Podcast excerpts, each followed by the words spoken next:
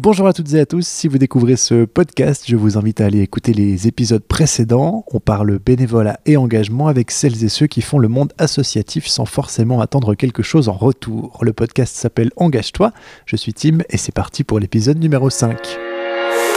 Cette radio et Timothée de la Pierre présentent Engage-toi, un podcast sur le bénévolat, le volontariat, en bref, un podcast sur l'engagement. Suite et fin de notre série consacrée à Sarah et son engagement. Dans cet épisode, on parle d'un sujet sensible dans certaines structures bénévoles, la relève. Comment motive-t-on les jeunes à reprendre le flambeau? Pour le savoir, vous êtes au bon endroit, c'est Engage-toi. Bienvenue Engage-toi. Sarah, on le rappelle, tu es euh, membre du comité du FC Chêne Aubonne. Tu t'es investi pendant euh, bah, de nombreuses années dans le monde du, football, aussi dans les euh, camps comme monitrice. Rebonjour. Re-salut.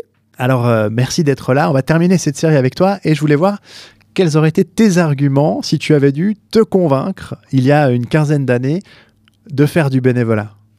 Ah, je crois que c'est les, les, mêmes qu'on m'a dit, en fait. C'était parfait. C'était qu'est-ce que tu as à perdre finalement?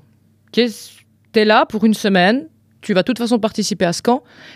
Qu'est-ce que tu as à perdre de prendre un petit peu plus de responsabilité et d'accompagner les plus jeunes, de d'apprendre finalement Ça va, à part du plus, qu'est-ce que ça va t'apporter? Qu'est-ce que ça va t'enlever? Ça va rien t'enlever. Donc, vas-y, lance-toi.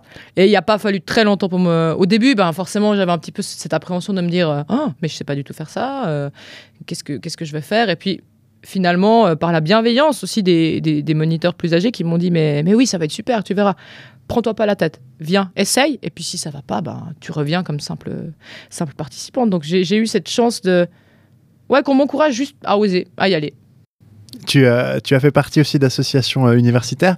Il y a un paradoxe quand même dans, dans, beaucoup de monde associatif maintenant où la relève justement ne, se fait pas sentir. Ou les, alors euh, qu'est-ce qui manque aux autres associations ou aux autres sociétés? Enfin, tu disais ton club de foot, par exemple, dans le comité, les autres, ça reste quand même des hommes qui sont plus âgés euh, dans le comité.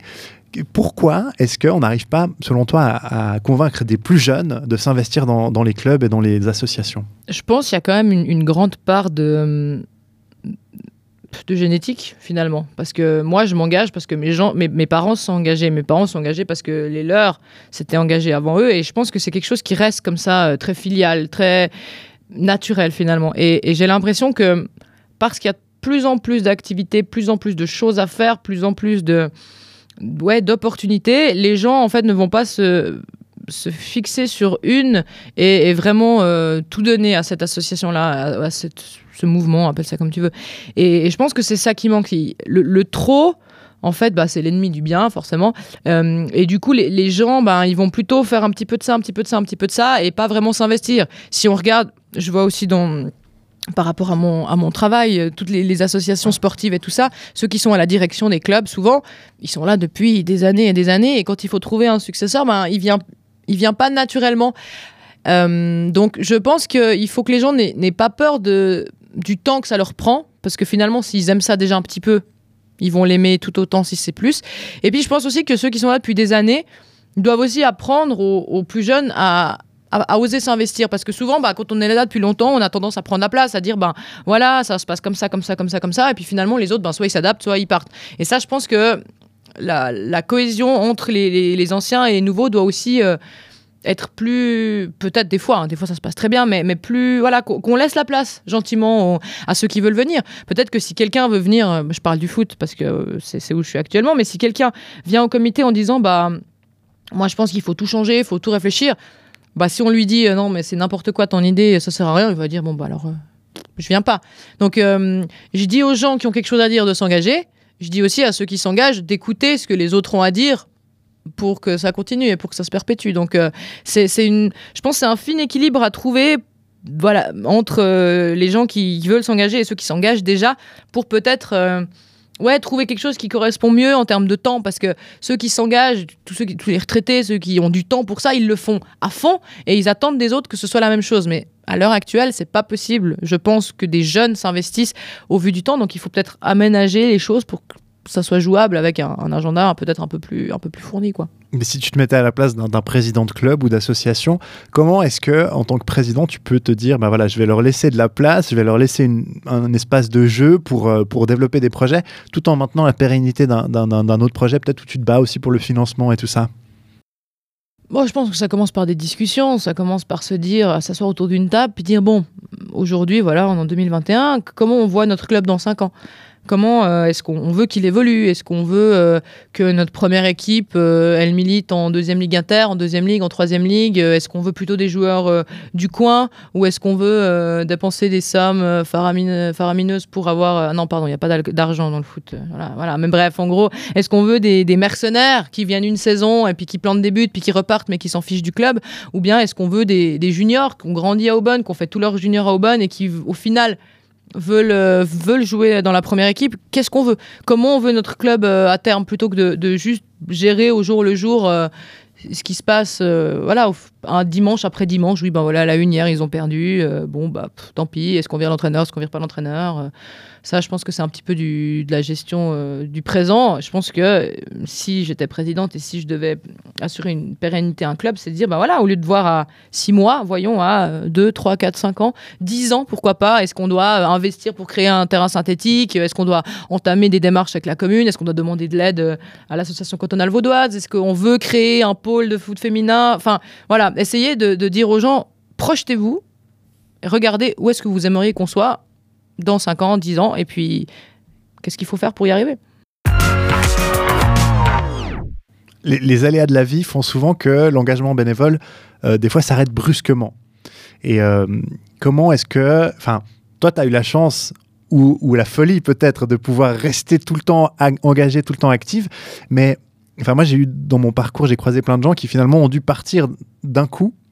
Et, euh, est-ce que bah, pour ces gens, tu penses que c'est possible de revenir dans l'associatif?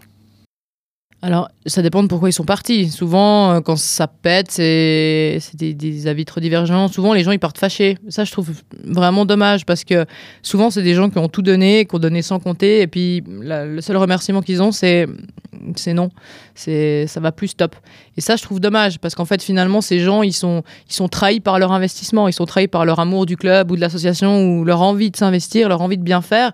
Et c'est trop. Et c'est pour ça que ça, ça marche pas. Et là, on est moi, je pense qu'il pourrait revenir, mais il y a besoin, d'une part, que ceux qui l'ont, entre guillemets, mis dehors, hein, ou les ont mis dehors, ben, soient prêts à entendre ce qu'il a envie de dire, et que lui soit prêt aussi à dire, bon, Ok, discutons, euh, essayons de construire ensemble. C'est un peu ça le principe du bénévolat, c'est construire ensemble. Et, je pense que tant qu'on ne s'estime pas tous égaux et tous euh, notre parole. Alors oui, il y a un président pour les statuts, oui, forcément, il y a un vice-président, mais chaque voix est intéressante et chaque, voix mérite au moins d'être entendue. Et ça, je pense que c'est la base du, quel que soit le bénévolat, quelle que soit l'association, tout le monde peut avoir son mot à dire. Après, peut-être que c'est complètement euh, dithyrambique et que je ne vais pas mettre un stade de 10 000 personnes à Aubonne euh, parce que c'est simplement pas faisable. Donc, euh, mais je pense que tout le monde mérite d'être écouté.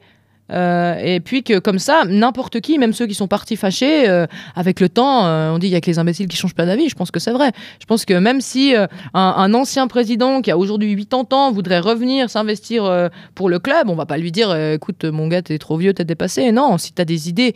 On a besoin de l'expérience aussi, hein, faut pas se mentir, c'est important.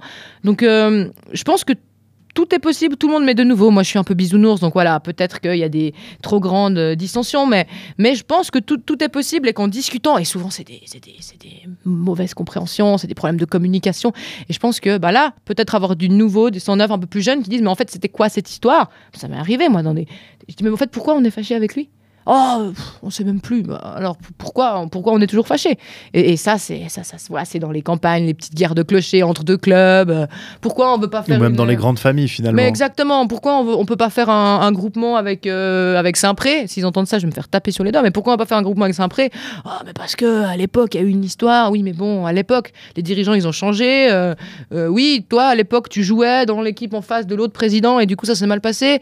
Aujourd'hui, euh, c'est bon, quoi. Il y a un moment donné, l'union fait la force et je pense que tout seul, on, va pas aller assez loin. Donc, essayons de voilà, mettre tout ça de côté puis réfléchir au bien du club et pas au bien des personnes qui font le club. C'est ça aussi. Depuis une année, le, monde du, euh, de l'associatif et du sport, il en prend plein la tête.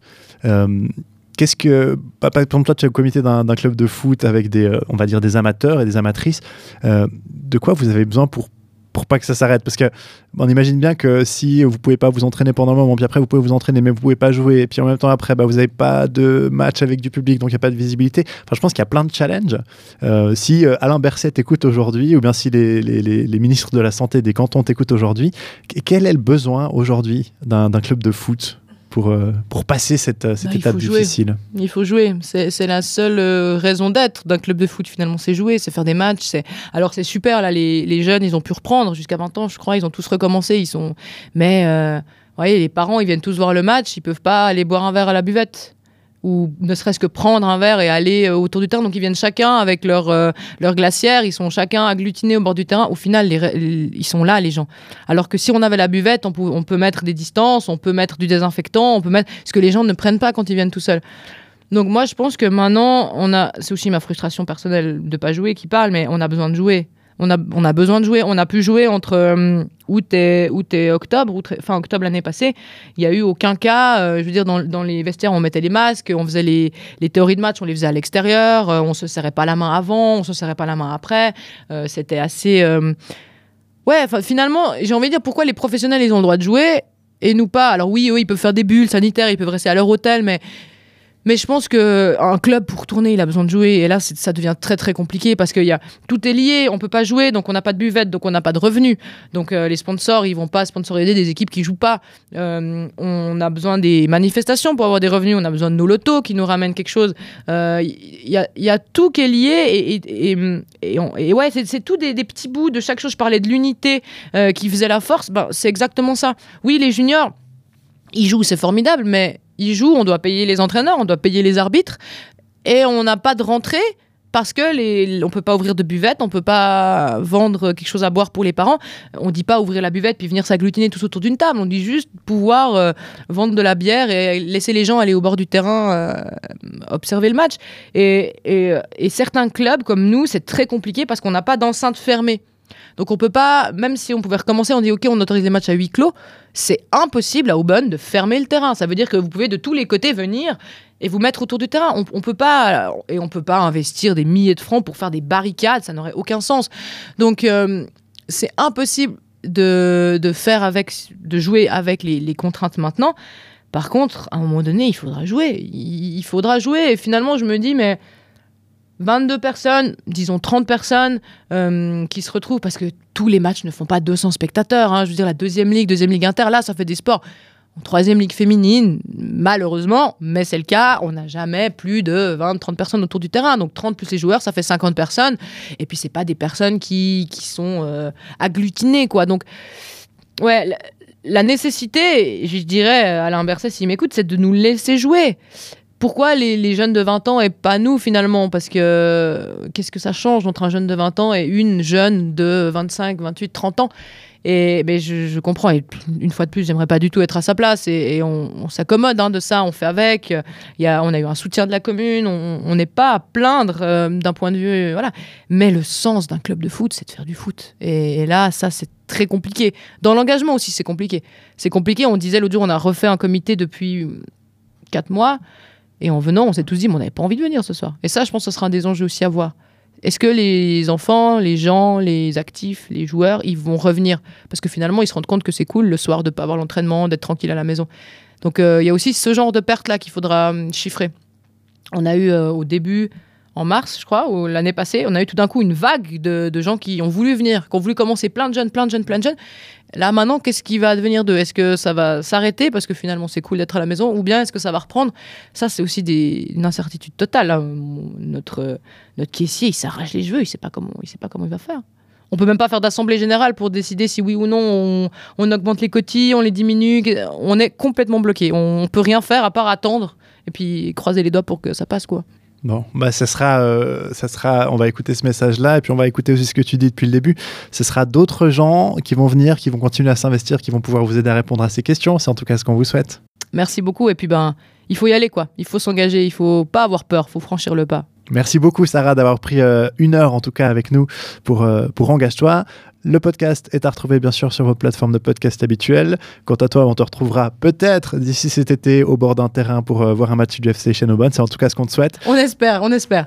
Et puis, euh, bah, si vous avez aimé, si vous avez envie de découvrir le monde du foot, vous pouvez aussi nous écrire podcast at engage-toi.ch. Je vous mets en contact, il n'y a pas de souci. On se retrouve dans une semaine ou dans un mois, on verra, avec la suite de l'aventure. Engage-toi, un podcast de cette radio proposé par Timothée Delapierre.